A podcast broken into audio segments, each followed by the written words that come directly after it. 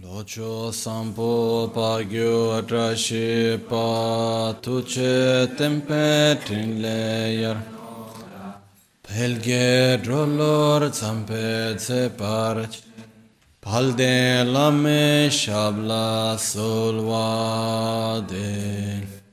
Omo a guru vajradar Soma timonishasa वरदान्य वर्षा मन्या सर्वा सिद्धि हूँ। ओम गुरु वज्रधर सुमतिमो निशासन कर्म। उत वरदान्य श्री बर वर्षा मन्या सर्वा सिद्धि हूँ। ओम गुरु वज्रधर Sumatimu nishasane karma Uta vardanye shri badra Varsa manya sar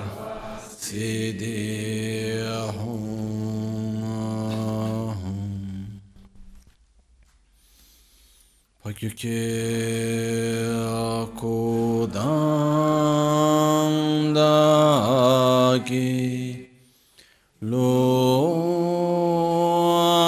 köke sundan da kiyana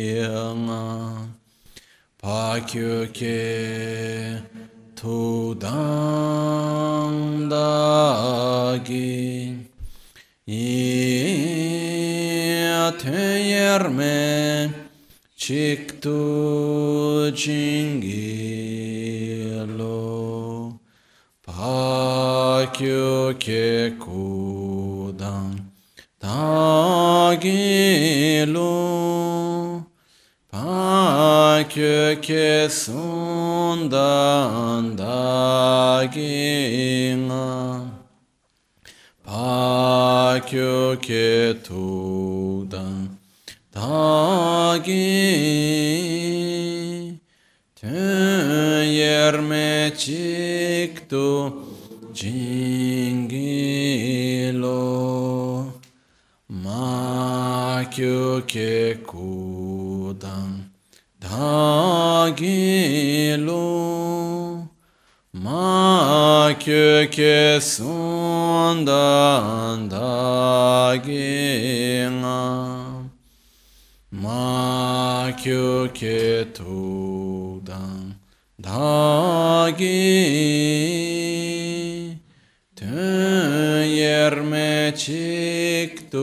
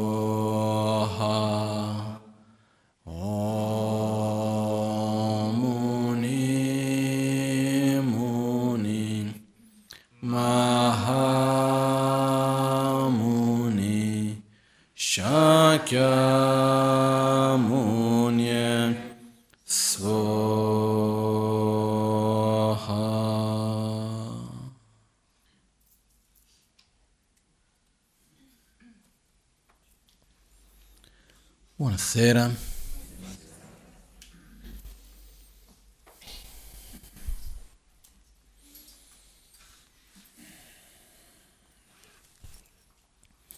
Qualche giorno fa ho letto una frase che mi ha fatto molto piacere. Stavo leggendo un capitolo di un libro scritto ormai tanti anni fa, nell'87, sulla medicina tibetana. Questo libro, nella par- prima parte di introduzione, ha dato una descrizione del buddismo come non avevo mai letto o sentito prima, che però mi ha fatto molto senso. Ho detto, ah, questa mi sembra giusto, no? Perché uno dei punti di partenza dove spesso le persone chiedono è, ma il buddismo è una religione o è una filosofia di vita? C'è chi lo vede come religione, c'è chi dice no, io mi, mi piace il buddismo, ma non è una religione. No? Più volte mi è capitato gente che si avvicina che non sa neanche cosa sia bene il buddismo, dice non mi piace perché non è una religione. Cos'è una religione non sanno neanche rispondere di solito. No? Quindi io mi sono sempre trovato un po' che il buddismo non è una religione se per religione intendiamo dire le religioni monoteistiche e politeistiche. Non è. Però non, non, si può neanche ridurre solamente a una filosofia di vita, perché c'è tutta una parte che è più di credenze comunque che non è proprio è anche diverso, non è proprio come nella maggioranza delle religioni, però c'è una parte dove abbiamo dei riti, dove abbiamo de... va oltre il semplice avere dei, dei, sistemi di pensiero, una visione di mondo, va un po' oltre quello anche. In questo testo si definiva che il buddismo non è una, te- una religione teologica, ma è una religione psicologica. Perché non si basa su un Dio o su più dei, ma si basa sul processo interiore di ognuno di sviluppo delle proprie qualità e di riuscire a superare i cosiddetti veleni mentali, che sono aspetti più emozionali, psicologici più che emozionali. Quindi è una religione psicologica.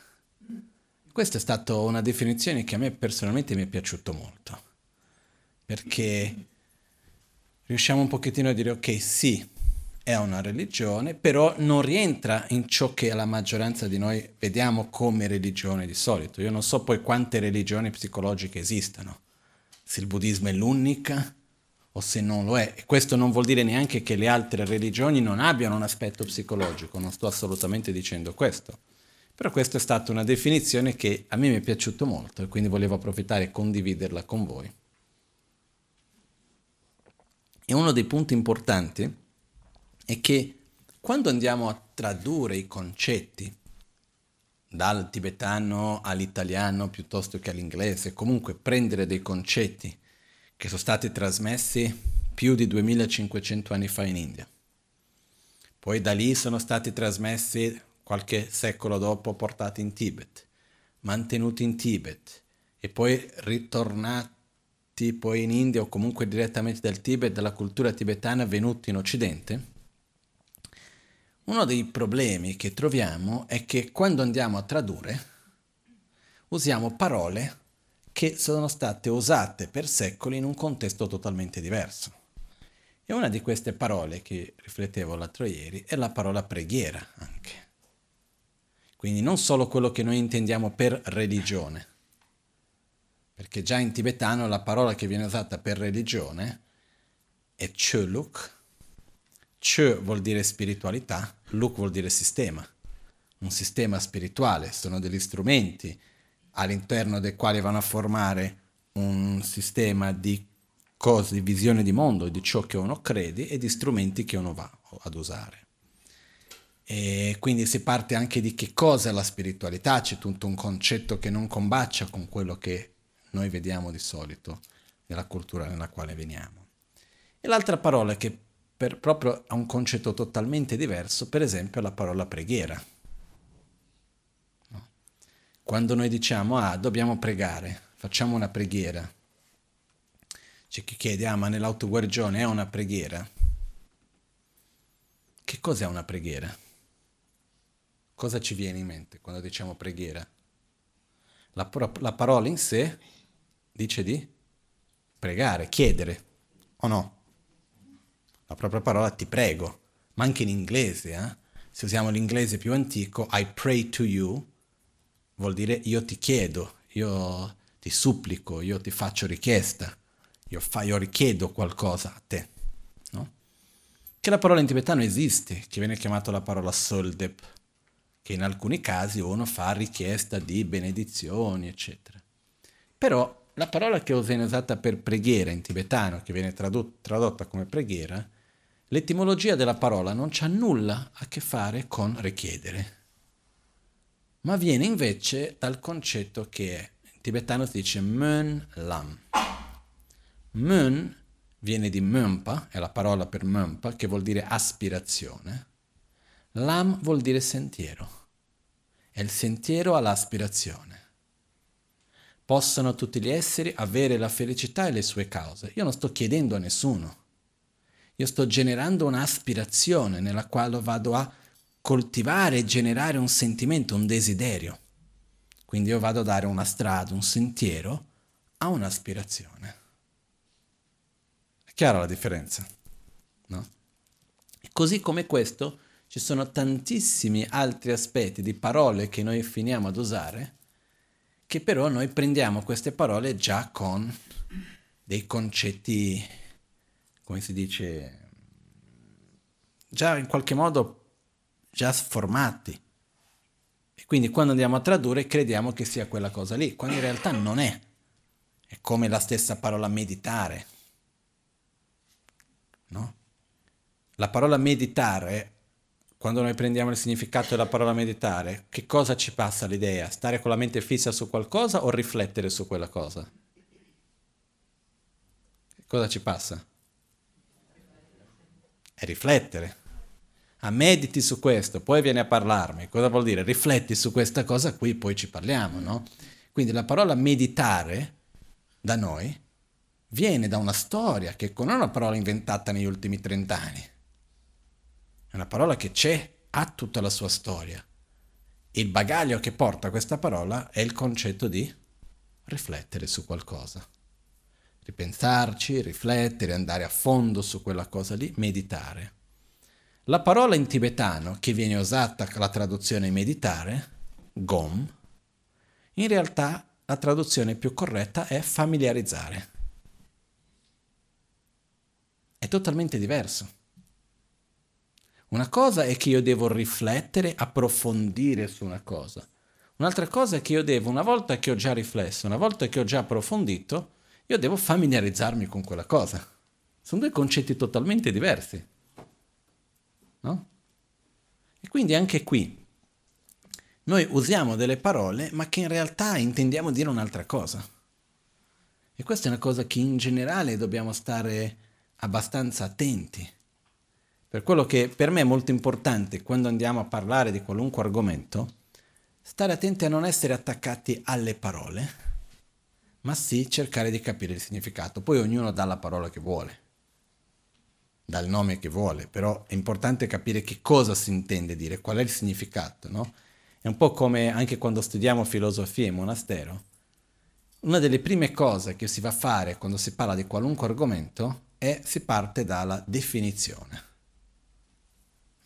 Se no succede un po' come quando sono andato una volta a Roma, che ho raccontato questa storia diverse volte, ero da solo, ho preso un taxi, dovevo andare a una conferenza. Dall'aeroporto il tassista mi guarda, e tu vestito così che sei, no? E io mi ha parlato in dialetto romano, io l'ho guardato e ho detto sono un monaco buddista, cos'è questo? Era un po' così. E poi mi ha guardato e ha detto, ma tu credi nella morte? Io mi sono chiesto, ma dinanzi a una domanda come questa, che cosa puoi rispondere? Perché dire che sì è troppo banale, o io vado a banalizzare la tua domanda, perché se prendo, se credo o no nella morte, ovviamente tutti quelli che nascono, prima o poi, muoiono, quindi credo nella morte. Però io gli ho chiesto che cosa intendi per morte? Dammi una definizione di morte. Non ho usato questo termine, ho detto ma che cosa vuoi intendi per morte? Mi ha guardato ancora più strano e gli ho detto se tu per morte intendi che è la fine di tutto, io non credo nella morte. Se tu per morte intendi che c'è una continuità di qualcosa che chiamiamo l'anima, il continuo mentale, chiamiamo come vogliamo, e la separazione dal corpo, a quel punto io credo nella morte. Perché una delle cose importanti è che quando andiamo a discutere su qualunque argomento, una delle cose che aiuta anche nella vita quotidiana, prima di partire con la discussione si comincia, dice definizione. No? È quello che noi quando facciamo il dibattito si fa proprio così. Si parte che andiamo a discutere, facciamo un esempio qualunque adesso, la morte, ok? Però potrebbero essere la bodicita, che è una cosa un po' più gioiosa. Prendiamo la bodicita, la mente che desidera raggiungere l'illuminazione per il beneficio di tutti gli esseri. Si comincia prima nel dibattito facendo riferimento a un testo, poi si parte e dice ok, dammi la definizione. E di solito noi dobbiamo memorizzare le definizioni. Quella della bodicita, vediamo se me la ricordo ancora. Scendendo tu yanda barzo pe janchu la mixi, scendendo tu yanda barzo pe janchu la mixi, rangi tuen scendo rangi tuen degni che dumpa da sunden tu gyurpe, ta ce ni sunane ce be certo be kempa. Più o meno. Comunque è la definizione completa perché lì se andiamo sul dibattito, quindi devi chiudere qualunque porta di quello che non è, eccetera. Però si, prima si fa la si definisce. Una volta che c'è la definizione, se non siamo d'accordo sulla definizione, andiamo a discutere la definizione. Una volta che troviamo un accordo sulla definizione dell'argomento, a quel punto partiamo a discutere di quella cosa lì. Una cosa interessante da vedere è che molto spesso i disaccordi, le mancanze di comunicazione, è perché usiamo lo stesso nome per due cose diverse. Non abbiamo la stessa definizione. Quante volte che non ho visto due persone litigare perché dice ah, tu non sei mio amico, sì sono tuo amico, ma hanno due concetti di amicizia diversi. Possiamo andare avanti con migliaia di esempi. Quindi una cosa che dobbiamo ricordarci è che quando noi diamo un nome, che cos'è un nome? È un, un così dice in Italia, un rotolo, un label, un'etichetta che andiamo a dare, ma che è un concetto in realtà. Che all'interno di questo concetto ci sono funzioni e caratteristiche. Però se io attribuisco delle funzioni e caratteristiche diverse che te sono sotto la stessa etichetta, stiamo parlando di cose diverse. Quindi una delle cose importanti è questa. Però non credo che fa parte tanto della nostra cultura e abitudine quella di voler definire le cose, no? Per dire, quando si fa il dibattito c'è definizione per tutto, c'è la definizione di pilastro, c'è la definizione di vaso, c'è la definizione per ogni cosa, sia morte, vita, felicità, sensazioni, sofferenza, che ne so. Diciamo alcuni esempi. Passato, presente, futuro. Che cos'è il passato? Il passato sono le cause che hanno già avuto condizioni e perciò hanno già avuto risultati.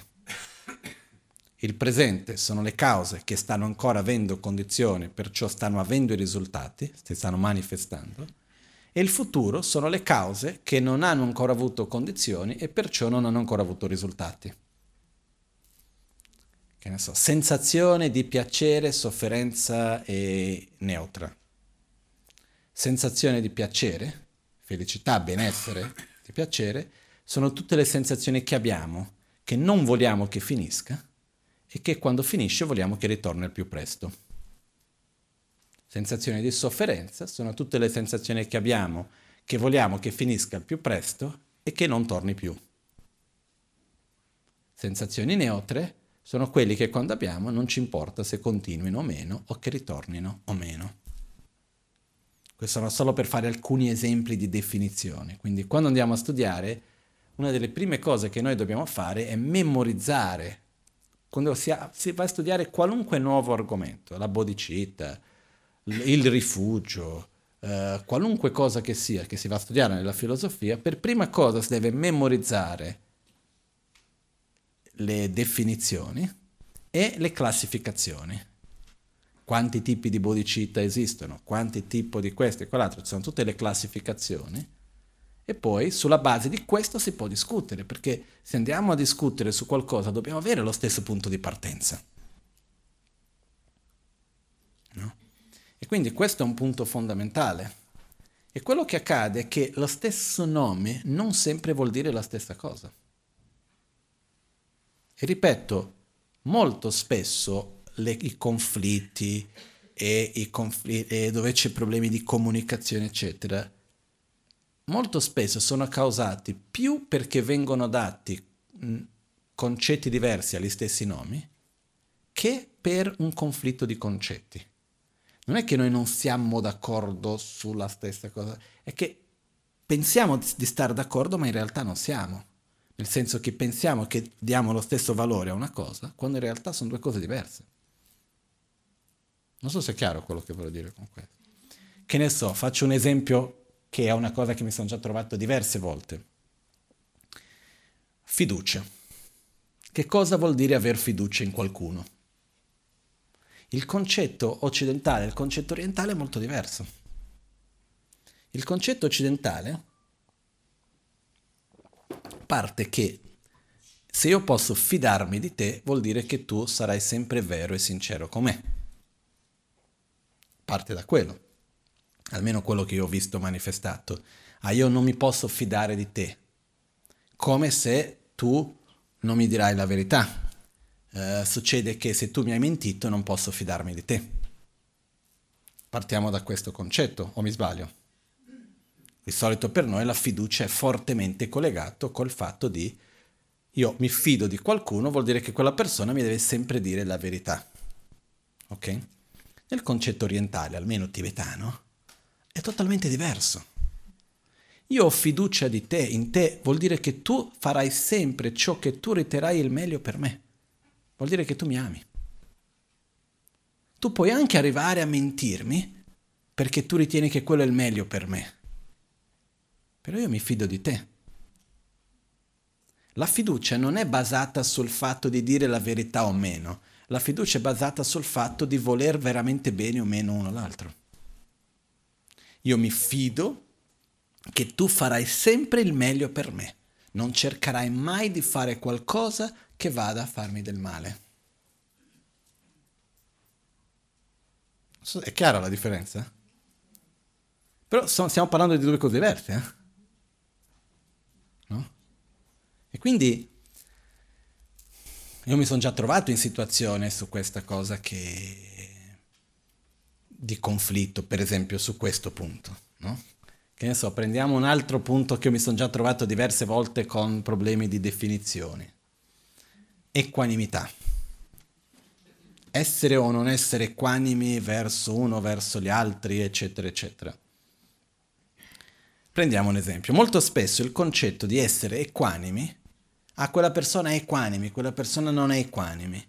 Molto spesso il concetto di equanimi viene dato sulla base che un padre o una madre verso i propri figli è equanimi quando fa lo stesso per tutti. Quindi essere equanimi vuol dire che io tratto tutti nello stesso modo. No? Ni. Questo è un concetto, eh? che secondo me non è quello migliore. Io parto, vedo da un altro concetto. Perché se io ho un padre o una madre che ha cinque figli e deve essere equanimi con tutti, non è che uno ha fatto una cosa sbagliata, quindi sgrida tutti ugualmente, ho sgridato uno, sgrido tutti. No?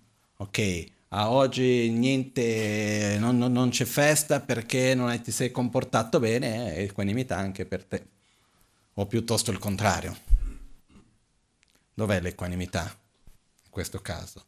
Trattare ognuno a secondo di quello che ha bisogno. È lo stesso amore, non è vol- voler dare di più a uno e di meno a un altro. Non avere attrazione e avversione fra uno e un altro. Questa è più l'equanimità. È, è dinanzi alle proprie scelte non dare favoritismi a uno e all'altro, ma agire a secondo di quello che ognuno di noi ritiene che sia il meglio in assoluto per tutti e due. E certe volte quello che è il meglio per uno, molto spesso non è quello che è il meglio per l'altro. Quindi il fatto che venga fatto una cosa per uno una cosa per l'altro non vuol dire mancanza di equanimità.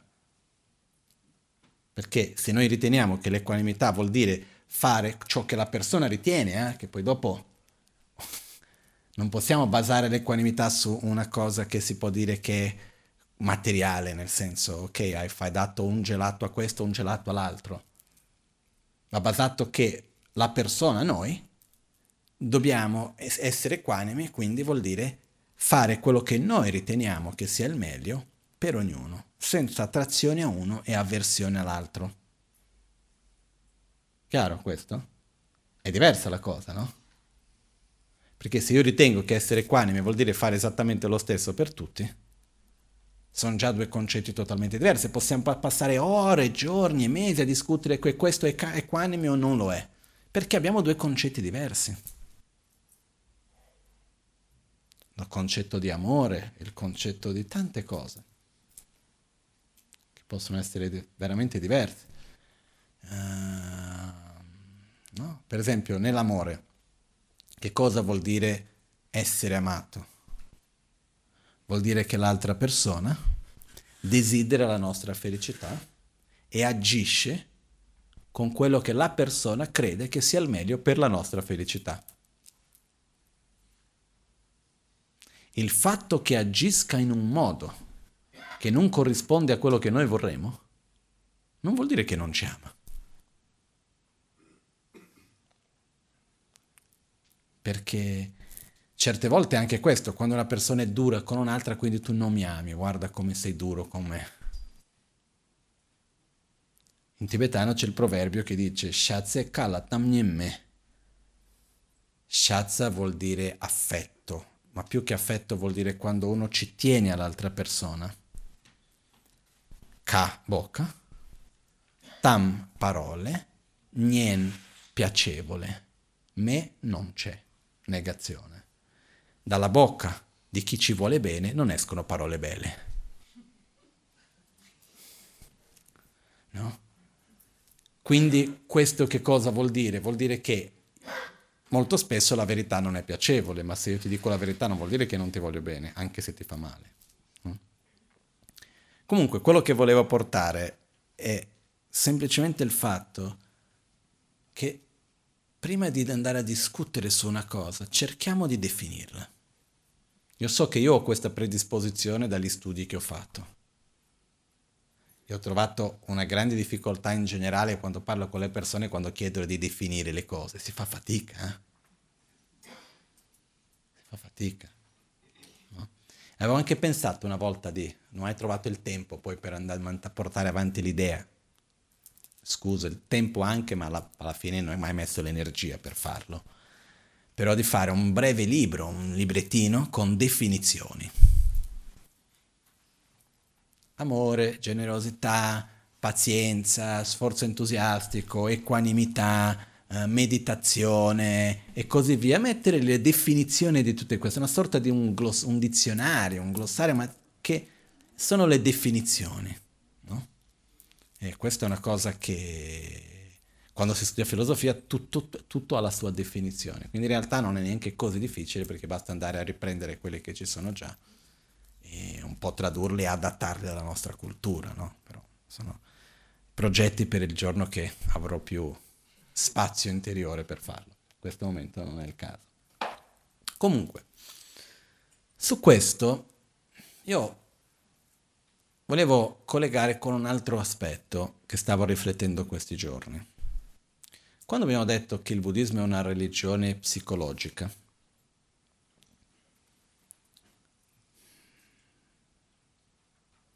come posso dire?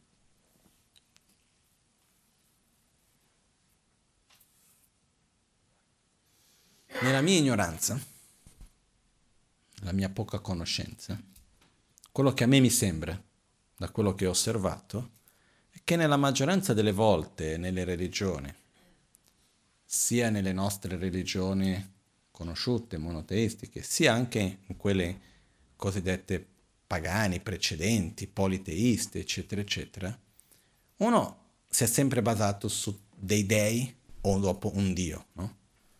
Molto spesso l'attitudine delle persone, non intendo di, non voglio parlare di teologia, parlo dell'attitudine delle persone, è stata l'attitudine che si aveva verso tanti dei, poi dopo un pochettino si è spostata verso un dio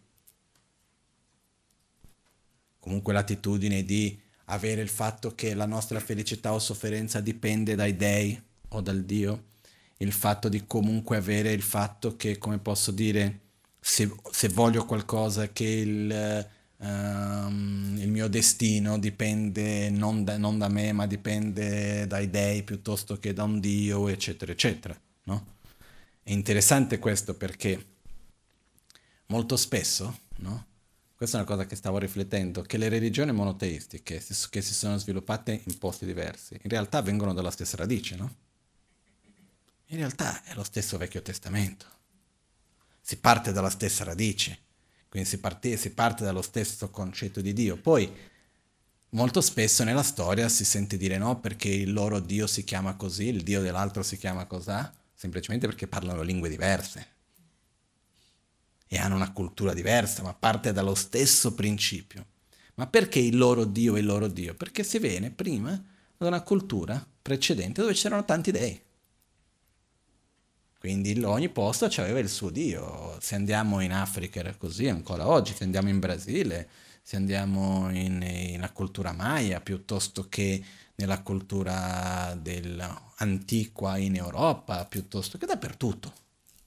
No? C'erano tanti dei e un pochettino quell'attitudine, dal mio punto di vista, un po' è continuata.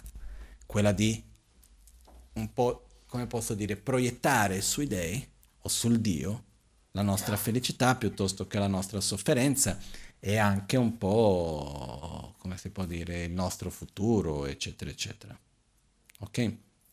Questo dove voglio arrivare? Quando tanti di noi che siamo cresciuti in un contesto di una religione teologica, entriamo nel buddismo, molto spesso arriviamo con quel bagaglio Quindi andiamo a sostituire il Dio per Buddha. O andiamo a sostituire, sostituire il Dio per il karma. Come se il karma fosse un'entità. Ah, vedremo il karma, dipende dal karma. No? Quando non c'entra niente. Non so se è chiaro questo questa tendenza che abbiamo comunque di rifare quello che è. No? È un po' come quando come buddiste, buddismo in Italia ha dovuto fare l'intesa col governo. Qual è stata una delle più grosse difficoltà dal mio punto di vista, oltre che le varie burocrazie esistenti? Ma per me la più grande difficoltà è stato che quando lo Stato ha voluto formalizzare la presenza del buddismo in Italia, doveva in qualche modo mettere del, delle, nelle casette, no? E quindi cosa ha preso? Ha preso la struttura della religione cristiana cattolica e ha voluto mettere il buddismo nella stessa struttura. Purtroppo non funziona. Quindi abbiamo delle strutture messe lì, delle cose fatte che non reggono. Perché? Perché sono due realtà diverse. No? Comunque, al di là di questo, la cosa importante per ognuno di noi è vedere che quando noi ci troviamo davanti agli insegnamenti buddisti, davanti a questa cosiddetta religione psicologica, dinanzi a questa visione di mondo, eccetera, con quale bagaglio arriviamo? E facciamo questo lavoro di trasferire un concetto da un'altra parte, un modo di fare di trasferirlo dall'altra parte o no? Io personalmente credo di sì. Ed è per questo che i concetti più basici, e, per questo, e questo non fa di loro inferiori, fa di loro ancora più superiori, perché sono quelli che sono alla base di tutto, come il karma, l'interdipendenza, la presa di rifugio, il Buddha in se stesso, che cosa è un Buddha, che cosa è il Dharma, eccetera, sono concetti che abbiamo un primo approccio, ma poi vent'anni dopo dobbiamo rivederli. E speriamo che riusciremo a vederli con altri occhi. Perché la nostra tendenza è arrivare col nostro bagaglio. Ok? Quindi le stesse parole che andiamo a usare e l'attitudine che noi abbiamo. Quindi io questo richiedo a voi di quando andiamo a, ricevere nuovi concetti, ma in particolar modo concetti che sono stati trasmessi per millenni, in un contesto totalmente diverso culturalmente. Quindi io sono sicurissimo, se noi avessimo oggi la registrazione audio degli insegnamenti di Buddha piuttosto che dell'Amazon K, sarebbe meraviglioso. Però ascoltati da noi oggi sarebbero cose diverse, perché la comunicazione non si fa solo da chi parla, ma si fa nell'unione fra chi parla e chi ascolta. O no? E se chi parla che si, e se chi ascolta sono totalmente diversi in un contesto e in un altro, la comunicazione è altra. Le stesse cose dette in un contesto piuttosto che in un altro cambiano. Comunicare non è semplice, perché per comunicare noi dobbiamo avere alcuni aspetti importanti. Uno, dobbiamo avere una conoscenza profonda di ciò che va detto. Due, dobbiamo avere una conoscenza di noi stessi, nel senso dobbiamo sapere il modo in cui io mi manifesto. Tre, devo avere conoscenza di chi ascolta, chi è dall'altra parte. E poi, per ultimo, devo trovare il modo di come riuscire a fare quel ponte. Perciò noi oggi veniamo da un contesto culturale diverso e quindi è ovvio che gli insegnamenti dati nello stesso modo hanno un effetto diverso. Ed è per questo che, secondo me, Buddha non ha mai lasciato nulla scritto.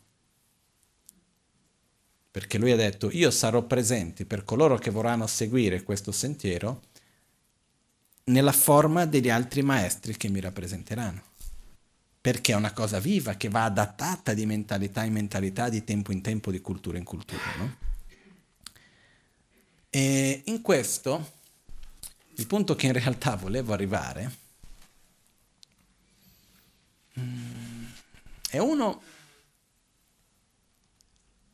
che cosa vuol dire il Buddha? Perché secondo me non abbiamo capito. Almeno io, se ho capito qualcosa, quel poco che ho capito ci ho voluto tanto tempo per arrivarci. Ma secondo me, spero che ne abbiamo capito, però da quello che vedo, dal poco che vedo, medio. Mi spiego meglio.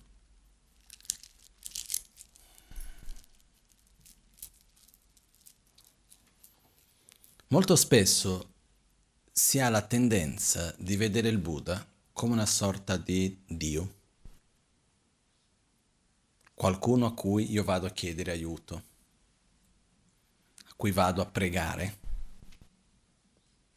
Prego per Buddha affinché uh, questa cosa si risolva, prego per Buddha affinché quell'altra cosa si risolva, prego per Buddha per la salute, prego per Buddha per gli affari, prego per Buddha per questo o quell'altro.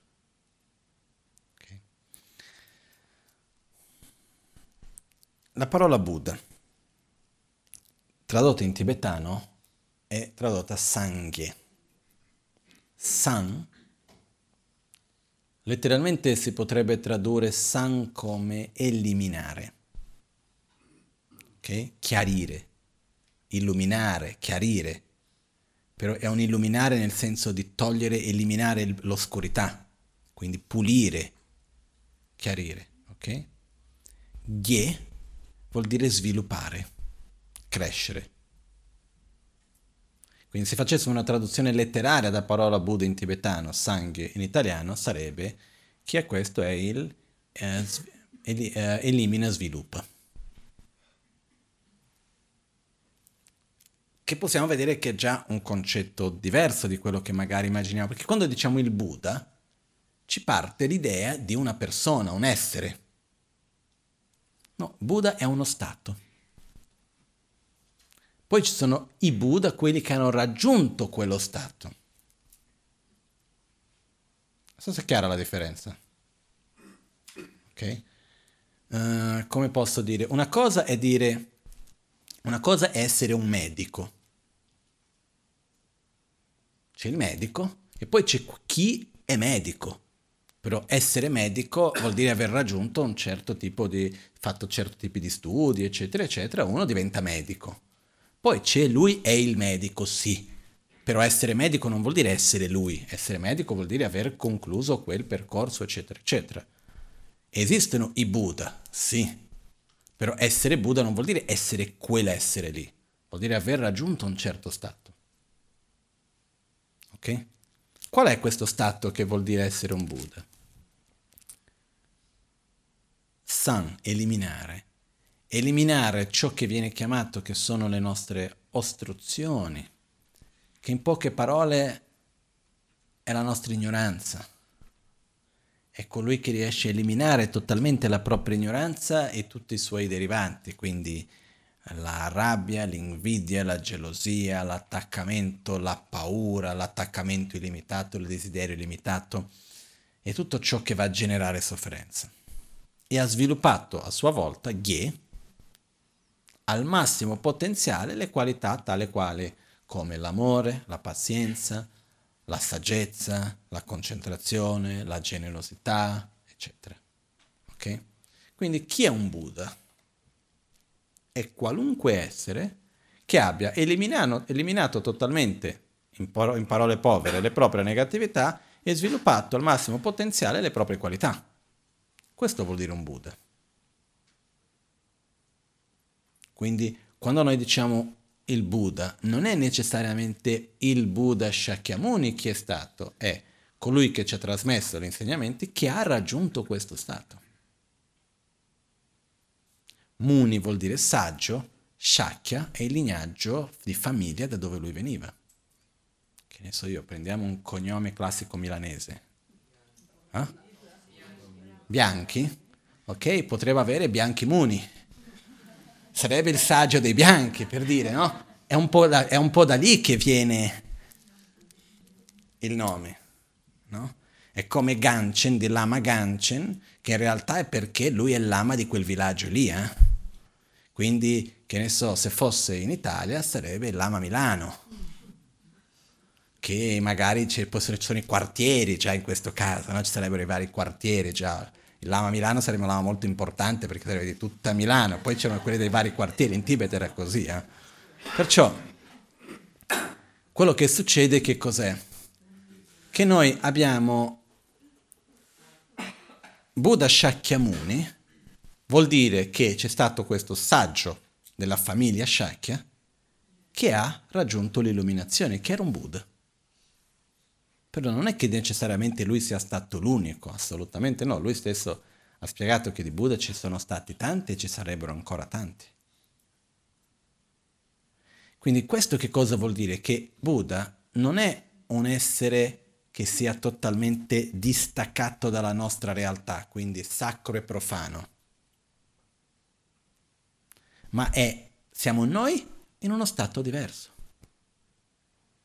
Un Buddha vuol dire raggiungere uno stato che tutti noi possiamo raggiungere.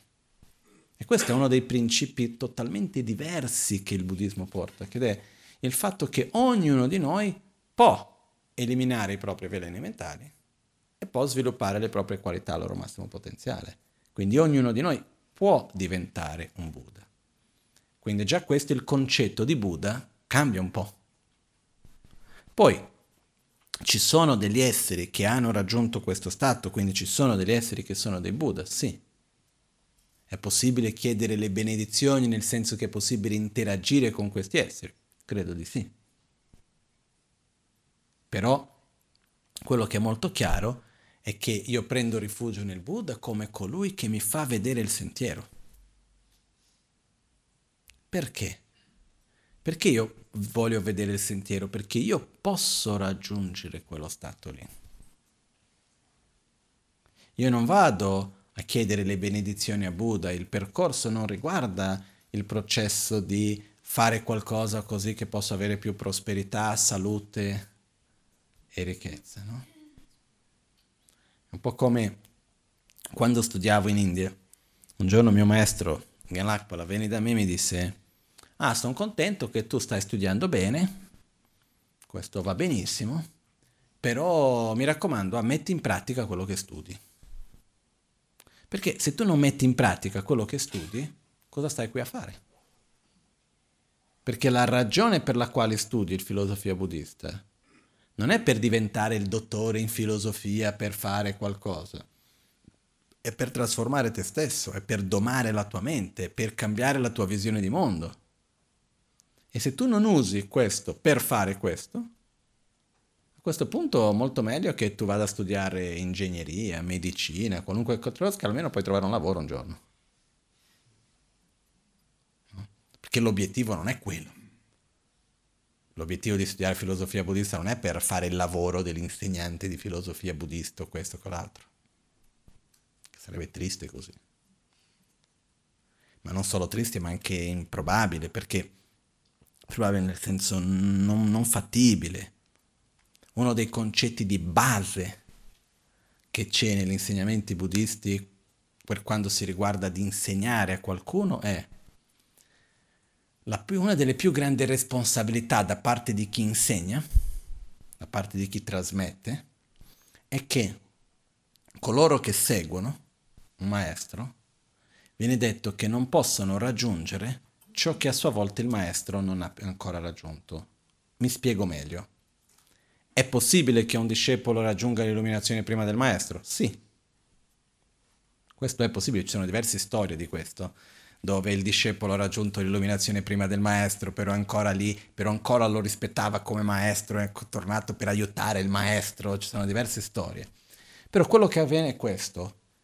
Faccio un esempio pratico. Se io cerco di insegnare la pazienza. Periodo di pazienza non ne ho e non è altro che una spiegazione teorica dove non c'è pratica e non c'è vivenza, dove non c'è un'esperienza reale da parte mia, rimane solamente a livello teorico. Perché quello che si trasmette uno agli altri non rimane solo a livello teorico. È un po' come quello che sappiamo nella vita di tutti i giorni. Quando qualcuno che è l'esempio di ciò che dice, dice quella cosa, ha un effetto. Quando qualcuno che non la pratica, che non ci crede, però che dice perché lo deve dire, ha un altro effetto, no? Quindi, anche qui, io mi ricordo una volta mio nonno, molto, mio nonno è una persona molto pratica, mi ha detto, ah, vedo che il centro va bene, tutto, eccetera, eccetera, e tu come fai a pensare al futuro per altre persone che devono insegnare? No, è uno che ha la mente aziendale, ha l'impresa, tutto, eccetera. Come vuoi organizzare questo, quell'altro? Io parlando con nonno, dice, guarda nonno, ti dico la verità, la difficoltà che io trovo. Che se noi dobbiamo creare dei professori di buddismo, insegnanti, è facile si struttura come si è già pensato più volte. Si struttura un corso di 5 anni, di 7 anni, di 8 anni, di quel che sia, con tutte le materie che uno deve studiare, a partire dalla base del sentiero graduale dell'Amrin, fino ad arrivare alla parte del Tantra, e si insegnano come guidare le varie cerimonie, e si insegna come fare tutto questo, si fanno gli esami, si danno dei titoli, e funziona. Il problema è che sinceramente, anche se uno ha questi conosc- tutte queste conoscenze, io non, non mi fido necessariamente. Non mi fido in che senso? Non mi fido di mettere in mano il rifugio delle altre persone. Che cosa voglio dire con questo? Che anche se andiamo lì e facciamo tutti i vari ritiri, studiamo la teoria, facciamo i ritiri, eccetera. Questo non vuol dire che necessariamente riusciamo a praticare. Quindi io faccio fatica a voler dare il compito di trasmettere il Dharma a qualcuno che non lo pratica profondamente nel cuore o che anche lo pratica nel cuore ma che non abbia realizzato in parte quello che vuole trasmettere. E sono cose che non si possono misurare facilmente. Quindi non è facciamo gli esami, come faccio a fare l'esame di quanto amore uno ha? Come faccio a fare l'esame di quanto sia coerente nel suo percorso? Come faccio a fare l'esame della sua moralità? Come faccio a fare l'esame dei suoi livelli di concentrazione? Come faccio a fare l'esame di quanto uno crede veramente nel sentiero? Io almeno non so. Poi magari qualcuno lo sa fare, va benissimo, no? Quindi ho detto al nonno, guarda, è difficile, non, non l'ha detto, eh, ha ragione. Che detto, quello che noi dobbiamo trasmettere non sono le teorie, ma è la pratica. Quindi ci vuole questo, no? Quindi la mia speranza, sinceramente, se ho toccato questo, è che veramente fra tutti noi ci siano persone che abbiano già la predisposizione, che mettono lo sforzo, che riescono a voler condividere il Dharma. Perché poi essere nella posizione di voler insegnare il Dharma, eccetera, in un modo o in un altro è essere una posizione di potere. Perché, come viene detto in tibetano, dare le spalle all'altare non è ovvio. No? E quello che ho visto fin d'oggi è che più uno vuole essere lì, peggio è. Meglio non essere. Quelli che proprio non hanno nessuna voglia di solito sono i migliori per farlo. Quello che, quello che ho visto molto spesso. Certe volte è un po' troppo, nel senso io conosco persone meravigliose che potrebbero insegnare, fare tantissimo, però non vogliono assolutamente essere in questa posizione. E quindi non lo fanno. A me non mi hanno mai chiesto, mi hanno messo lì, punto e basta, tra virgolette, no? Però che non è la posizione più facile del mondo, ve lo posso assicurare. Uh, comunque, quello che voglio dire è che il nostro percorso è un percorso di trasformazione interiore, non è un percorso di conoscenza, teorie, eh, in questo senso. E anche qua, quando parliamo del Dharma, di prendere rifugio nel Dharma, un'altra volta ancora, abbiamo la tendenza di relazionarci con il, il Dharma, il prendere rifugio nel Dharma, ancora come c'è il Dharma, mi salvami Dharma, fai qualcosa per me. No? Non so se è chiaro questo. Quando è che prendiamo rifugio nel Dharma? In che modo prendiamo rifugio nel Dharma? Quando diciamo Namo Dharmaya? Quando visualizziamo nella presa di rifugio che ci sono i raggi di luce in etere che vengono, che rappresentano le Dharma, eccetera. Sì, ma quella è la rappresentazione. Quando è, che cosa vuol dire veramente prendere rifugio nel Dharma? Prendere rifugio vuol dire c'è un qualcosa dove sto male, qualcosa dal quale voglio uscire, mi appoggio in qualcosa. Ho sete, prendo rifugio nell'acqua. Però quando è che io effettivamente prendo rifugio nell'acqua?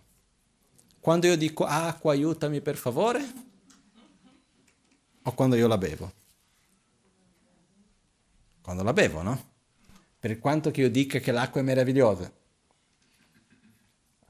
e che l'acqua mi aiuterà, il vero rifugio è quando la bevo. Quando è che bevo il Dharma? Quando lo pratico. Quando è che lo pratico? Dovrei tutti i giorni, però. I momenti veri, quando è che lo pratichiamo veramente? Quando siamo nei momenti di difficoltà, per esempio.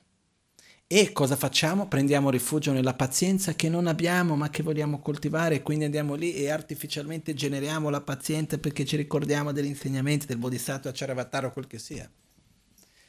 È quel momento che siamo lì che viene, che sorge l'egoismo e prendiamo rifugio nella bodhicitta.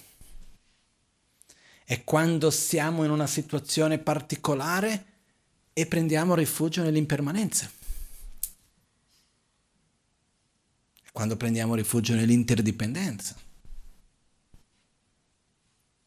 No? Settimana scorsa, se vi ricordate, mi sa che ho parlato dell'aspetto dell'interdipendenza anche, no? Perché io avevo avuto settimana scorsa una situazione abbastanza difficile e molto spiacevole personalmente. Uh, comunque non importa adesso entrare nei dettagli del perché e del come, no? non voglio far generare avversione in nessuno. Comunque, al di là di quello, lo so che viene la curiosità, però non lo dico. Comunque, fatto sta che nel primo momento ero rimasto male di che di tutta una situazione che c'era. Ero veramente rimasto male. Poi stavo riflettendo, pensando.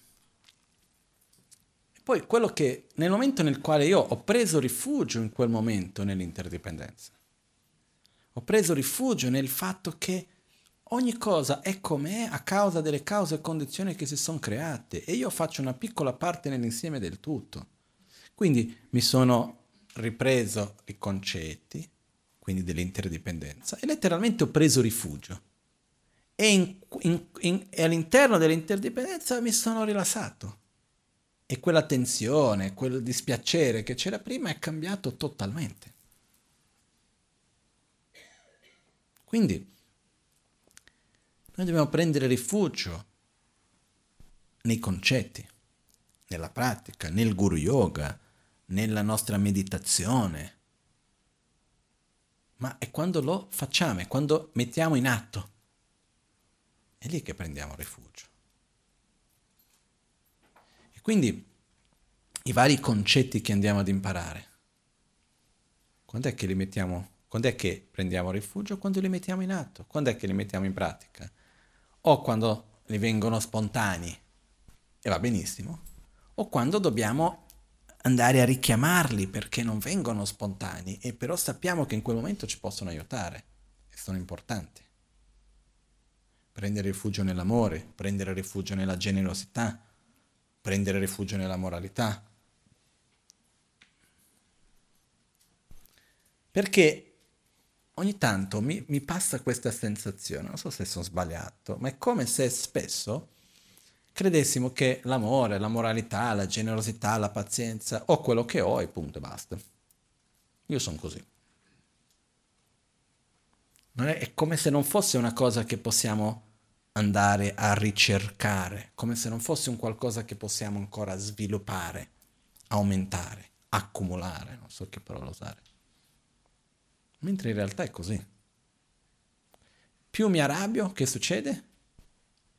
Più mi arrabbierò. O non, non ci abituiamo facilmente con queste cose? Mentire, per esempio.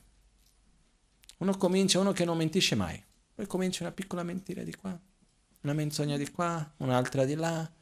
No, una bugia bianca, una cosettina. Quando ha visto non si accorge neanche più, sta mentendo in un modo...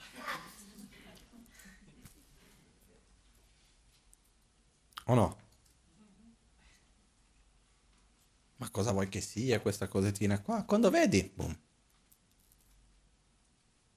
Quindi noi ci abituiamo alle cose facilmente. Non è che già da subito eravamo un gran bugiardo, no? Però cosa succede? Una bugia di qua, un'altra di là, piano piano la cosa cresce. Però la stessa cosa, nello stesso modo che più mi arrabbio, più mi arrabbierò, più mentisco, più mentirò e così via, più riesco ad agire con amore, più andrò ad agire con amore, più riesco a essere generoso, più potrò essere generoso e così via. Però è il prendere rifugio nel Dharma, è proprio riportare nella nostra vita quotidiana, dinanzi ai momenti di difficoltà e non solo, e andare ad appoggiarci, chiedere aiuto agli insegnamenti. Ma non chiedere aiuto a fai qualcosa per me, andare lì a applicarli, così come prendo rifugio nell'acqua bevendo l'acqua, prendo rifugio nell'amore, generando amore. Prendo rifugio nella pazienza generando pazienza. Prendo rifugio nell'impermanenza riportando me stesso la consapevolezza dell'impermanenza. E così via. Chiaro questo, no? Ok? E questo è qualcosa di veramente bello, importante?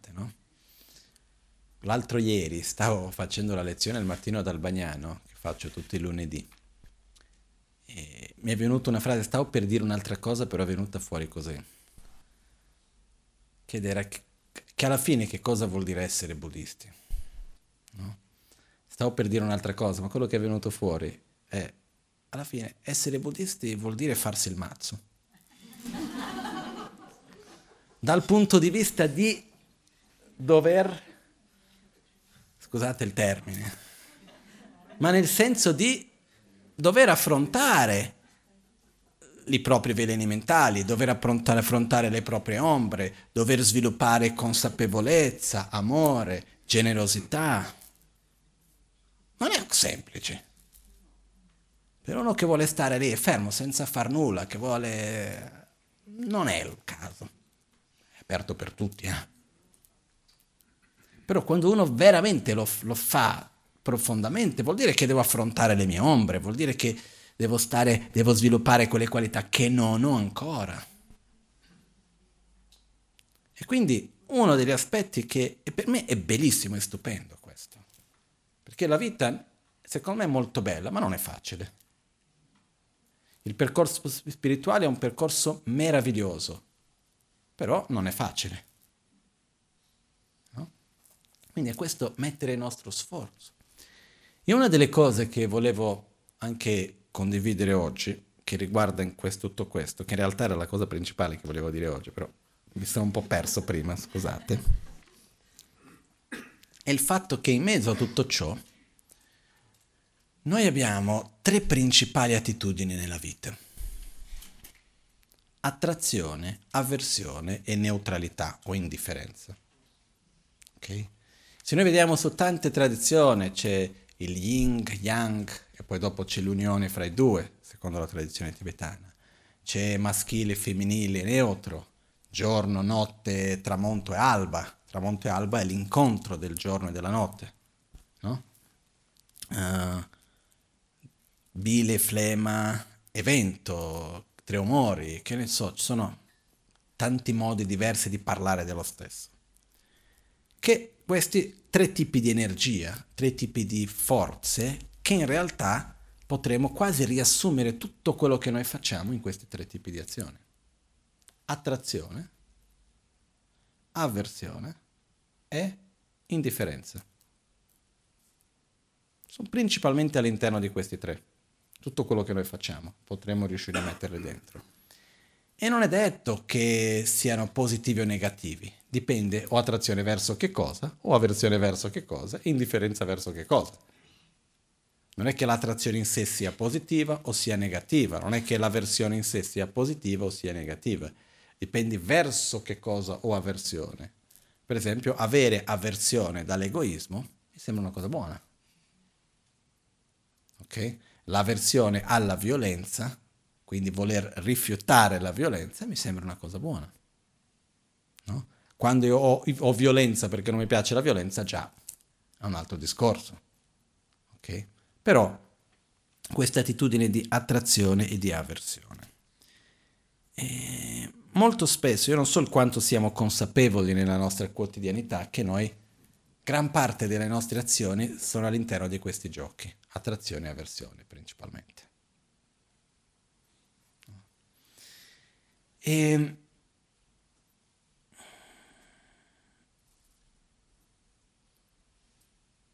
quello che spesso facciamo è che lì dove ci sono delle avversioni, noi cerchiamo di giustificare le nostre avversioni. Uno dei modi è trovando altri che abbiano avversioni simili. Quindi la nostra tendenza qual è? Se a me non mi piace il colore verde, se io vado a vedere qualcuno, cerco di parlare a quella persona per fare in modo che la persona vada a parlare delle qualità del verde, parlo dei difetti del verde, sono indifferente, cosa faccio? Vado a parlare dei difetti, perché a me non mi piace il verde, se anche a te non ti piace mi sento più forte. In questo c'è una cosa strana che non ho ancora capito bene il perché, però che da quello che io ho potuto osservare fin d'oggi è un fatto. La avversione unisce di più che l'attrazione. Okay? E nella storia, nel presente e nel passato, l'odio unisce molto di più che l'amore. Odiare la stessa persona ci unisce di più che amare la stessa persona.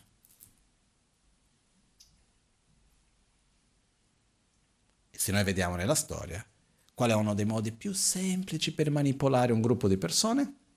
Creare un nemico comune. Il modo più semplice, creare paura e un nemico comune. Con questo riesce a andare a unificare le persone perché c'hanno un nemico comune.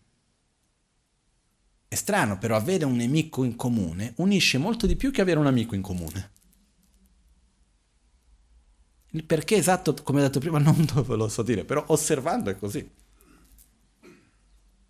E una delle cose che... Quindi, prima di tutto, questo è un gioco che accade nella nostra quotidianità. Basta mettere un po' di persone insieme. Entriamo qui, siamo tutti qui, non è che passiamo tantissimo tempo insieme perché siamo qua, c'è la lezione, chiamiamo come vogliamo qua la serata qua insieme, eccetera, e poi più o meno ognuno va a casa sua, no? Però se dovessimo stare qua per una settimana senza uscire più, dopo di un po', naturalmente, che cosa succede? Le persone, naturalmente cosa andiamo a fare? Andiamo a dividerci per gruppi di, per affinità. No? E la tendenza qual è? È quella che io mi avvicino di più a quello che io ritengo che è più simile a me. In generale andiamo spesso a cercare di creare unione con un altro tramite la versione di un altro ancora. Okay? Se noi prendiamo le chiacchiere e i gossip che sentiamo in giro in generale, sentiamo, io per fortuna mia non li sento, però che si dicono in generale, se noi andassimo a vedere questo, si parla più delle qualità di altri o dei difetti di altri? Quando si parla degli altri. Immagino io che sia più verso i difetti. Ok? Una delle ragioni, io credo, è che quando parliamo dei difetti di un altro ci sentiamo superiori. Beh, guarda l'altro come sto male, io almeno così male non sto, no? Guarda l'altro come ha fatto così, quindi anch'io, guarda, non è che sono così male neanch'io. C'è un modo lì di, in qualche modo, tirarci su buttando l'altro giù. Ok? E non so neanche bene quale sia la ragione precisa, fatto sta che è una cosa che piace in un modo allucinante parlare male degli altri. Sto generalizzando, eh? Poi non tutti siamo così, per fortuna. Però quello che è più preoccupante è che spesso adesso si vanno a creare dei gruppi, quindi noi abbiamo l'attitudine che comincia fra amici, questo è l'amico, quindi l'amico dell'amico è amico, il nemico del nemico è amico, No? L'amico del nemico è nemico. E cosa succede se tu non sei né amico né nemico del nemico? In generale dovrei essere neutro, però spesso non è quello che accade. Sempre di più vediamo un'attitudine, in questo momento in Brasile molto forte, socialmente parlando, che o tu sei amico o tu sei nemico, punto. E se tu non sei mio amico, Ossia, se tu non condividi esattamente le stesse cose che condivido io, se tu non credi in quello che credo come io, se tu non fai quello che secondo me dovresti fare, quindi non sei mio amico, naturalmente cosa sei? Nemico. Questa è un'attitudine molto pericolosa, molto pericolosa. È un'attitudine che io ho già visto all'interno di religioni. È quell'attitudine, o tu sei con me o sei contro di me. È pericoloso questo, molto pericoloso. E poi in queste situazioni quelli che vogliono mantenere la loro integrità, dire no, guarda, non è perché io non faccio quello che vuoi tu che io necessariamente sono contro di te. Non sono tuo nemico, invece sì. No? Questi sono giochi che sono veramente delicati, veramente, come posso dire, pericolosi, perché quello che accade poi dopo è che noi non ci siamo consapevoli di quello che accade. E quando vediamo siamo lì con avversione di uno, con andiamo a lodare una cosa senza neanche capire bene il perché, andiamo ad avere altra avversione verso un altro, senza neanche partire, senza capire bene il perché. Questo a me, ho, ho capito un po' meglio questo per me stesso tanti anni fa, per una cosa stupida, ma veramente banale, ma che mi ha fatto riflettere tanto mi ricordo il momento ancora. Saremo, sarà stato l'anno 95, 96, più o meno, qualcosa del genere, non di più. E io all'epoca, fin da ragazzino, mi piaceva tantissimo i computer. Ho cominciato a usare i computer con sei anni e mi piacevano tanti. A quell'epoca c'era solo DOS, non è che c'era neanche il mouse esisteva, no? Quindi, comunque, Fatto sta che io, quando ho potuto avere il mio primo computer, eccetera, avevo 13 anni, quel che era, da sempre ho usato i computer dell'Apple. E era una cosa che pochi avevano. non era una cosa molto comune, no? in Brasile è ancora più difficile. E mi ricordo una volta che ero a San Paolo e a un certo punto passa una macchina, passa, in mezzo al traffico, tutto fermo, c'era la macchina lì a, a fianco e sul finestrino c'era lì lo sticker dell'Apple, no? E io vedo nella macchina il simbolo dell'Apple e un, mi viene naturalmente una certa simpatia e attrazione verso chi c'è nell'altra macchina.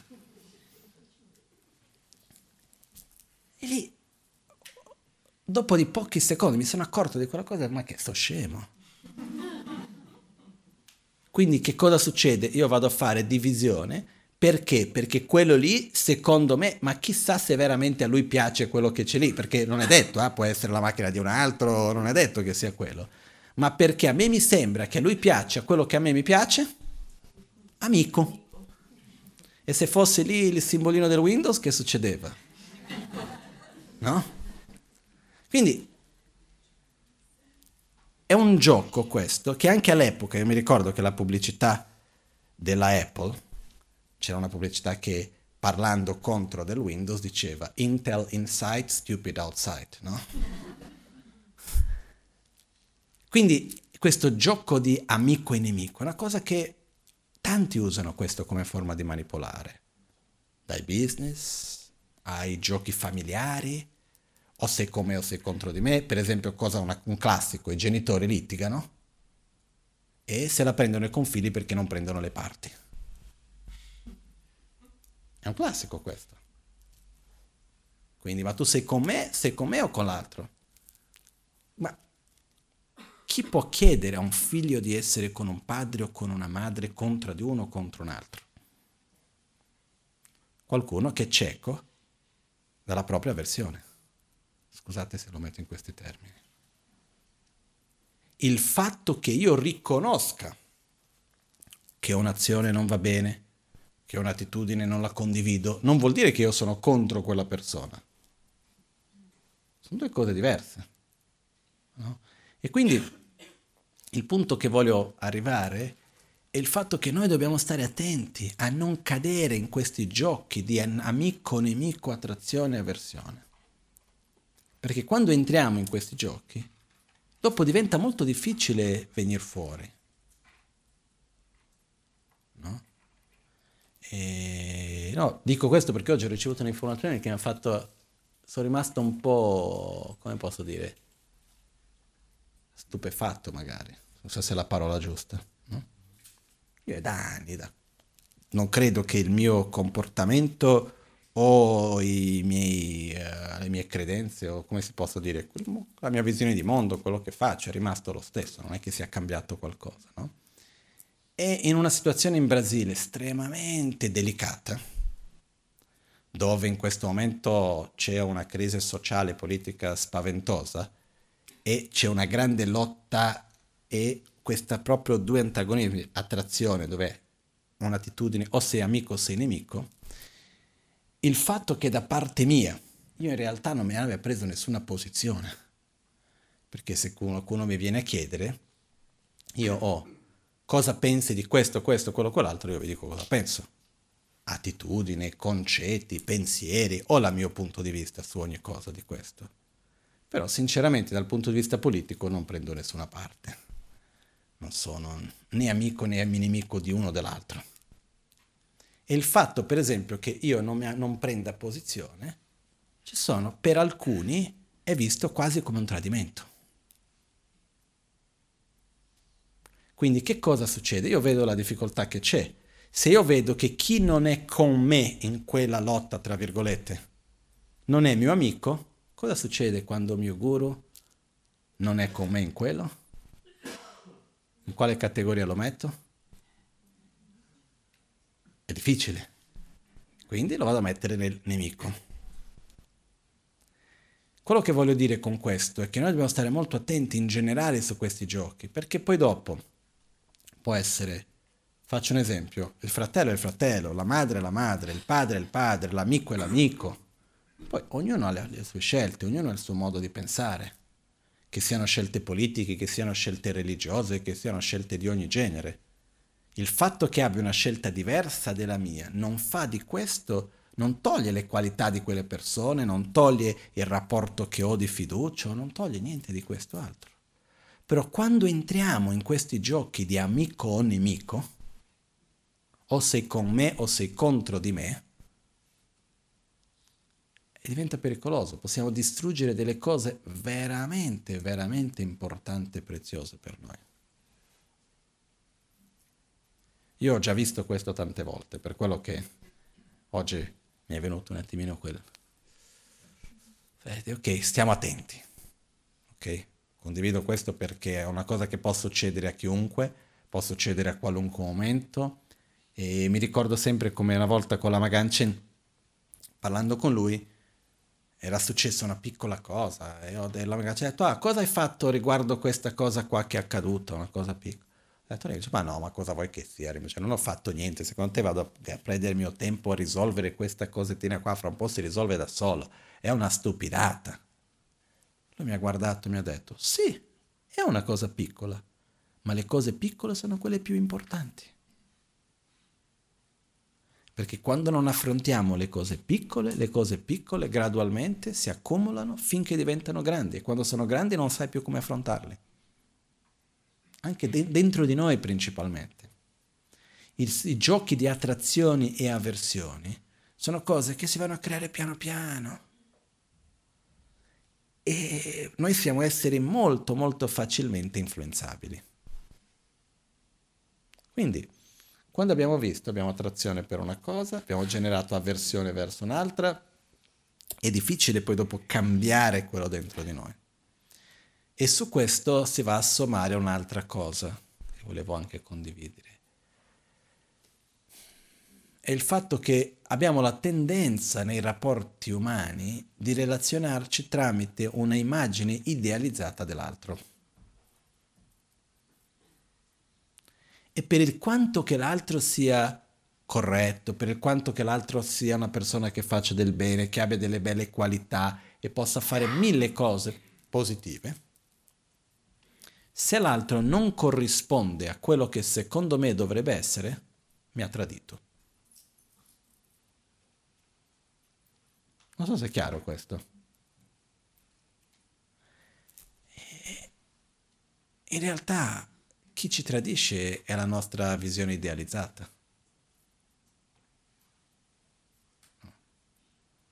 Quindi per me una delle prime esperienze più forti che ho avuto con questo ero ragazzino, vivevo in India e credo che sia stata una delle prime in questo. Mio maestro mi chiede una cosa che io ritenevo sbagliata. Niente di grave, eh.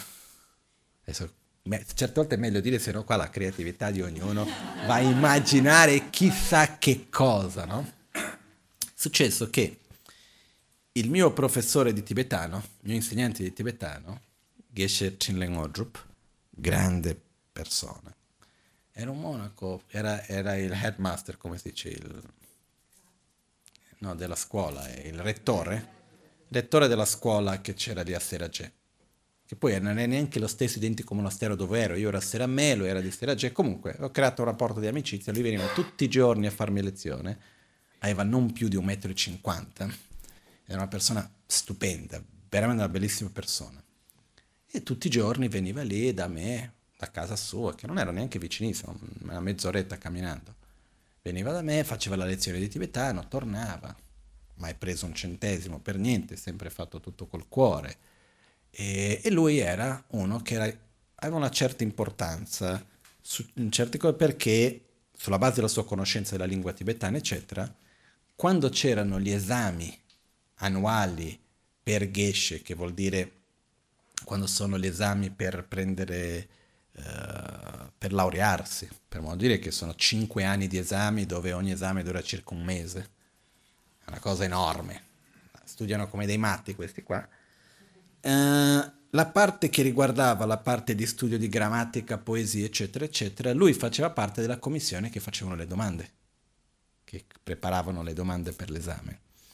E c'era un altro discepolo di mio maestro, che è una persona, un grande amico mio, che a sua volta cosa era successo? Lui era nell'anno che doveva dare l'esame e in monastero li avevano messo a, tra- a lavorare come amministratore. Perché il monastero funziona così. Ricordiamoci che il monastero generale erano circa 3.500 monaci, anche se arrivati a 4.000, quando sono entrato erano 3.000. Immaginiamo 3.000, 3.500, quel che sia. Quando c'è da nominare un nuovo amministratore o qualunque altro ruolo di lavoro che c'è, funziona così. Vanno in votazione fanno la votazione con una differenza del nostro sistema. Non ci sono candidati. Ognuno mette il nome di chi gli pare. E quello che prende più nome, anche se non, ha, non si è candidato, deve farlo. E questo mio amico, essendo molto bravo a lavorare, gli è capitato tante volte di dover fare lavori che non aveva la minima voglia. Però la regola in monastero è se tu vieni nominato dalla maggioranza per fare quel lavoro e non lo vuoi fare, vai via dal monastero. Punto. Non c'è, non c'è, ah no, magari, o sei ammalato veramente, quindi non lo puoi fare, o niente, finito. Quindi lui in quell'anno doveva dare il suo esame, era stato nominato come amministratore, quindi doveva lavorare tanto per fare l'amministrazione di 4.000 persone e tutto il resto, e nel frattempo doveva studiare per dare gli esami. Quindi mio maestro è venuto da me e ha detto guarda, lui sta cercando di mettere la priorità nelle cose più difficili. Non è che tu potresti parlare con tuo professore per chiedere magari se lui può dare almeno un'indicazione di quali saranno le domande di quest'anno, in modo che lui sappia in quale direzione andare a studiare, perché c'è un... Non è che non ha chiesto la coppia esatta delle domande, ma dire qualcosa perché lui studiasse in quella direzione, no? E mi sono trovato in una situazione molto difficile, perché uno non ero d'accordo. Quindi è un po' come il mito che crolla e uno dice ma come tu che mi chiedi questo, ma perché, eccetera, eccetera. E lì ho dovuto fare, era un'epoca che scrivevo poesie, durato un mese nella mia vita, però ho scritto tante poesie durante quel mese e quel giorno lì ho scritto una poesia tristissima, tutto. Um, succede che dopo di un po' sono arrivato alla conclusione mia che è stato, prima di tutto, chi sono io per giudicare lui? No, no, non posso entrare nel giudizio di lui. Seconda cosa, il fatto che lui faccia qualcosa che io non condivido non toglie tutte le cose belle che mi ha dato e che mi fa come si dice in portoghese, una cosa una cosa, un'altra cosa un'altra cosa. Un difetto, fra virgolette, tramite i miei occhi, non toglie le qualità. Il fatto che abbia fatto un qualcosa, qualcuno mi faccia qualcosa che mi faccia, tra virgolette, del male, non mi toglie il bene che mi ha fatto e viceversa.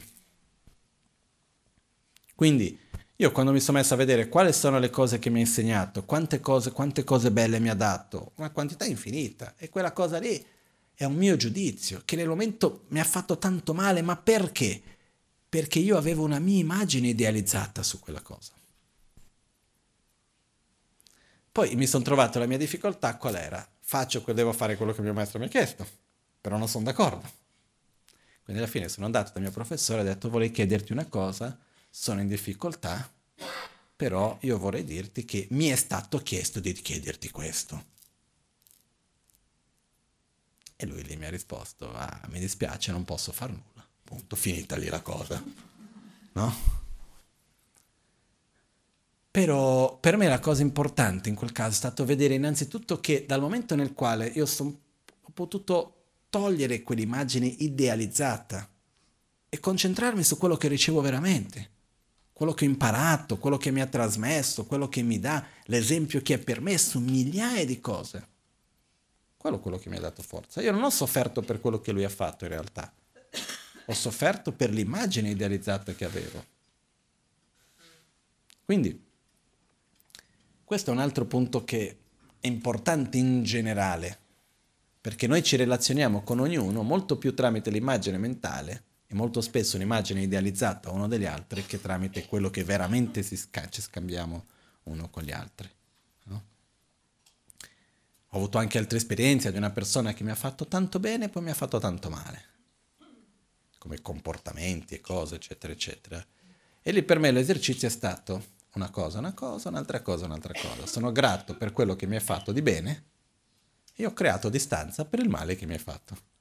Nel momento nel quale quel rapporto faceva più male che bene, ho dovuto creare distanza, che questo era in India.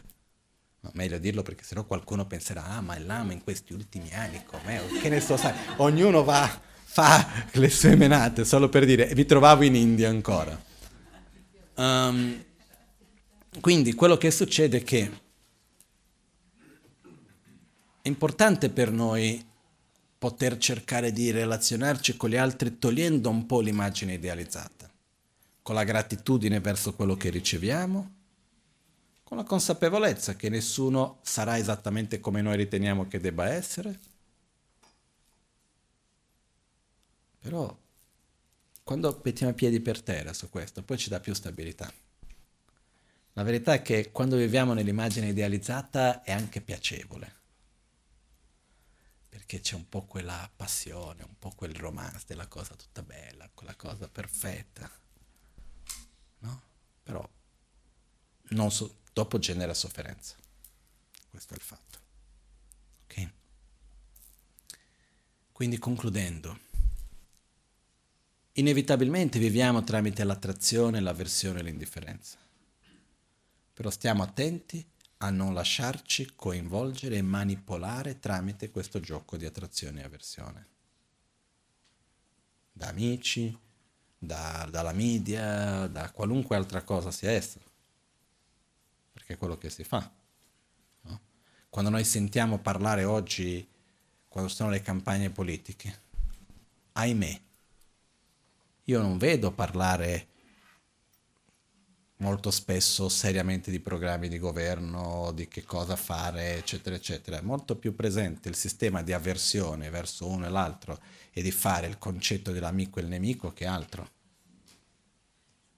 Ma questo è qualcosa che poi si riflette su tanti altri aspetti della vita. Quindi stiamo attenti a non lasciarci manipolare da interessi altrui con questo gioco sporco di attrazione, avversione, paura, odio, eccetera. Questo in generale. In questo momento io non vedo questo tanto in Italia, però ci sono stati momenti più forti di questo, no? Perché ogni tanto si crea, si va a creare il nemico pubblico, no? E poi si fa il gruppo questo, il gruppo quell'altro, e poi tu sei di qua, poi sei di là. Paragonato con quello che c'è in Brasile adesso, qua è niente, però abbiamo avuto momenti forti, se ci sono ancora, gli immigranti da una parte e questo dall'altro e poi, no? Anche prima quando ho fatto l'esempio del colore che mi piace o non mi piace, ho stato a pensare per un bel po' quale colore posso dire che qualcuno non va a collegare con qualcosa, adesso mi è venuto in mente che il verde in Italia vuol dire qualcosa anche, però uno deve stare attento. Eh? Quindi non ce l'ho con nessuno, i colori per me sono tutti belli. Però quello che succede, che voglio dire, è che noi dobbiamo stare attenti a non lasciarci prendere, a non generare avversione, odio, anche in nome del bene, anche in nome della ragione. Dobbiamo mantenere quello che noi riteniamo che sia il bene, dobbiamo proteggere i nostri diritti, dobbiamo proteggere, tra virgolette, lottare per quelli che sono i principi che noi crediamo. Questa è una cosa. Il fatto di avere avversione e creare nemici verso l'altro è un altro discorso. È chiaro questo? Una cosa è che io vada a dire guarda, io non sono, non sono d'accordo con questo, questo, quello, quell'altro, punto. Poi chiunque lo faccia, non sono d'accordo ma non creare questa cosa dei gruppi che sono di qua e sono di là e questo gruppo questo, quell'altro, quindi basta che uno faccia parte di un gruppo, già c'è attrazione, faccia parte di un altro, c'è già avversione, poi andiamo a creare gli stereotipi, quello che è vestito così, quello che è vestito così, fra un po' c'è il taglio dei capelli, poi c'è questo, poi c'è quell'altro, no? È vero o no? Però noi dobbiamo stare attenti a non lasciarci manipolare da queste cose e mantenere la nostra attitudine di rispetto, gratitudine, amore, seguire quello che noi riteniamo che sia il giusto del nostro percorso. Questo è importante. Ok? Perché ripeto, l'attrazione e avversione è una cosa naturale che abbiamo in noi, però dobbiamo cercare di direzionarle per verso ciò che veramente poi alla fine ci fa bene. Un po' anche nella religione, eh? Io ho visto tantissimo o sei mio amico o sei mio nemico dentro le religioni. E la cosa più assurda è questo. Quando tu vai a chiedere a qualcuno che sono, adesso uso un termine qualunque, eh, la tradizione dalla quale io appartengo, sono Gelupa. E vai a chiedere a uno, ah tu sei Gelupa? Sì, bello. E perché sei Gelupa? Perché sono Gelupa. È come dire perché sei del Milan piuttosto che dell'Inter. No? nella maggioranza delle volte tu vai a chiedere, ah no, perché i Gelupa sono i migliori, o i Nimappa sono i migliori, o qualunque altro esempio sia essi. Ma se vai a chiedere, ma perché? Spiegami una ragione, dammi quali sono le qualità, le per, per, perché hai scelto questa tradizione e non un'altra, che cosa c'è di migliore? La maggioranza delle volte da quelli che sono molto, come si può dire, non estremisti, ma da quelli che sono molto uh, fanatici, però c'è un parola in tibetano che è shengo, è un po' come, boh, non mi viene il modo, la parola, ma quello che il mio è il migliore, il resto va sbagliato per modo di dire, no? Molto spesso quelli che hanno questa attitudine si va a chiedere come mai il tuo è il migliore, non lo sanno dire. Il mio è il migliore perché è il mio, punto. Come se si va a dire l'Inter piuttosto che il Milan o qualunque altra squadra, io conosco, non so neanche i nomi degli altri. Eh. E qui uno va a dire, ok, c'è questa squadra piuttosto che quell'altra, perché? Perché è la mia, punto. È un'attitudine che dobbiamo stare attenti, perché anche nella religione ho visto spesso questo. E dopo di un po' abbiamo attrazione per uno perché è di quel gruppo, avversione per l'altro perché è di quell'altro. E quando alla base quello che dobbiamo è, possono tutti gli esseri vivere, eh, essere liberi dagli estremi di attrazione ad alcuni e avversione ad altri, possono tutti gli esseri vivere in equanimità, è una delle qualità che dobbiamo sviluppare. Equanimità intesa come non avere attrazione o avversione, ma saper relazionarsi a tutti, molto meno un'attrazione o un'avversione basata su dei preconcetti. E non è semplice. Un altro esempio di questo, solo così concludo, mi trovo, per dire come è sottile. Mi sono trovato una volta, anni fa, ho raccontato già questo qualche volta, mi sono trovato in, in Nepal, avrei avuto 16 anni, non di più. Ero in pizzeria, in pizzeria che c'era lì, la pizzeria della, si chiama Fire and Ice a Kathmandu. E l'unico posto quando vivevo in India dove riuscivo a mangiare un cibo che c'è il gusto occidentale veramente. Ero lì tutto contento mangiando la pizza e davanti a me vedo due signori che è una cosa strana in Nepal di vedere, almeno a quell'epoca, di trovare due signori vestiti con giacche e cravatta proprio precisi da ufficio classico. Uno con la faccia più occidentale, uno più orientale, tipo giapponese, così, molto seri, che stavano lì mangiando anche loro la pizza. Io guardavo e a un certo punto mi è venuta una mente brutta, perché li ho guardati e ho detto, ma guarda questi poveri uomini così attaccati al denaro, una vita materialista in questo modo, no?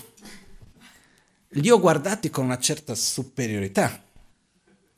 Mentre stavo pensando questo, ringrazio quella, una, un'ape che è venuto. Perché quell'ape venuto, cominciato a girare intorno, si è avvicinato a me, io ho reagito un po' con paura dell'ape, e poi dopo l'ape è andato via, dopo che mi sono mosso tanto, ah, è andato vicino a quei due signori. Ha girato dappertutto intorno a loro, loro immobili. Hanno continuato a parlare con la totale naturalità, senza fare niente. E io ho visto quello, ho visto, quello mi è servito per dire, ma chi sono io per giudicare l'altro? Perché? Perché si veste in un modo piuttosto che in un altro chi sono io per dire che qualità uno ha, che qualità uno non ha, chi è, chi non è? È una delle più brutte arroganze quella spirituale alla fine, eh? nella quale io credo di essere meglio di te perché sono, perché sono la persona spirituale e tu no, e chi sono io per giudicare veramente cosa sei e cosa non sei. Eh?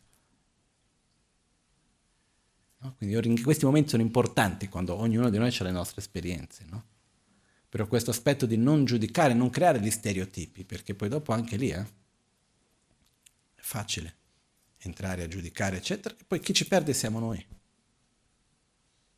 Per quello che attenti a questi giochi di attrazione e avversione.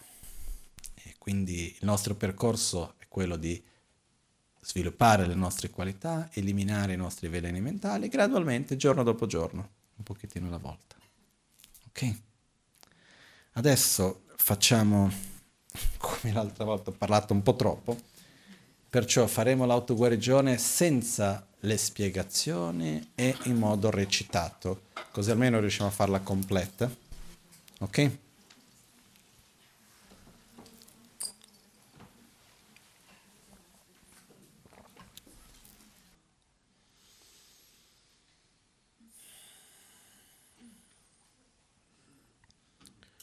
Michi we tse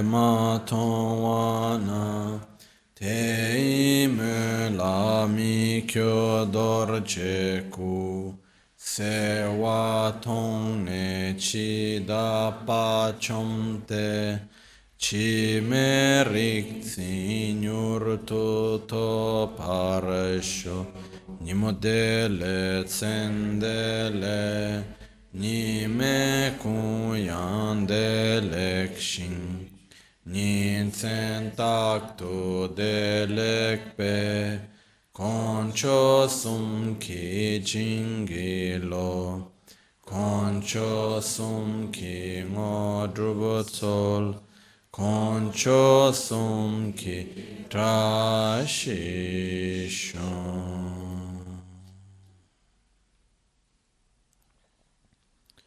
all'alba o al tramonto, di notte o durante il giorno, possano i tre gioielli concederci le loro benedizioni, possano aiutarci ad ottenere tutte le realizzazioni e cospargere il sentiero della nostra vita con molti segni di buon auspicio.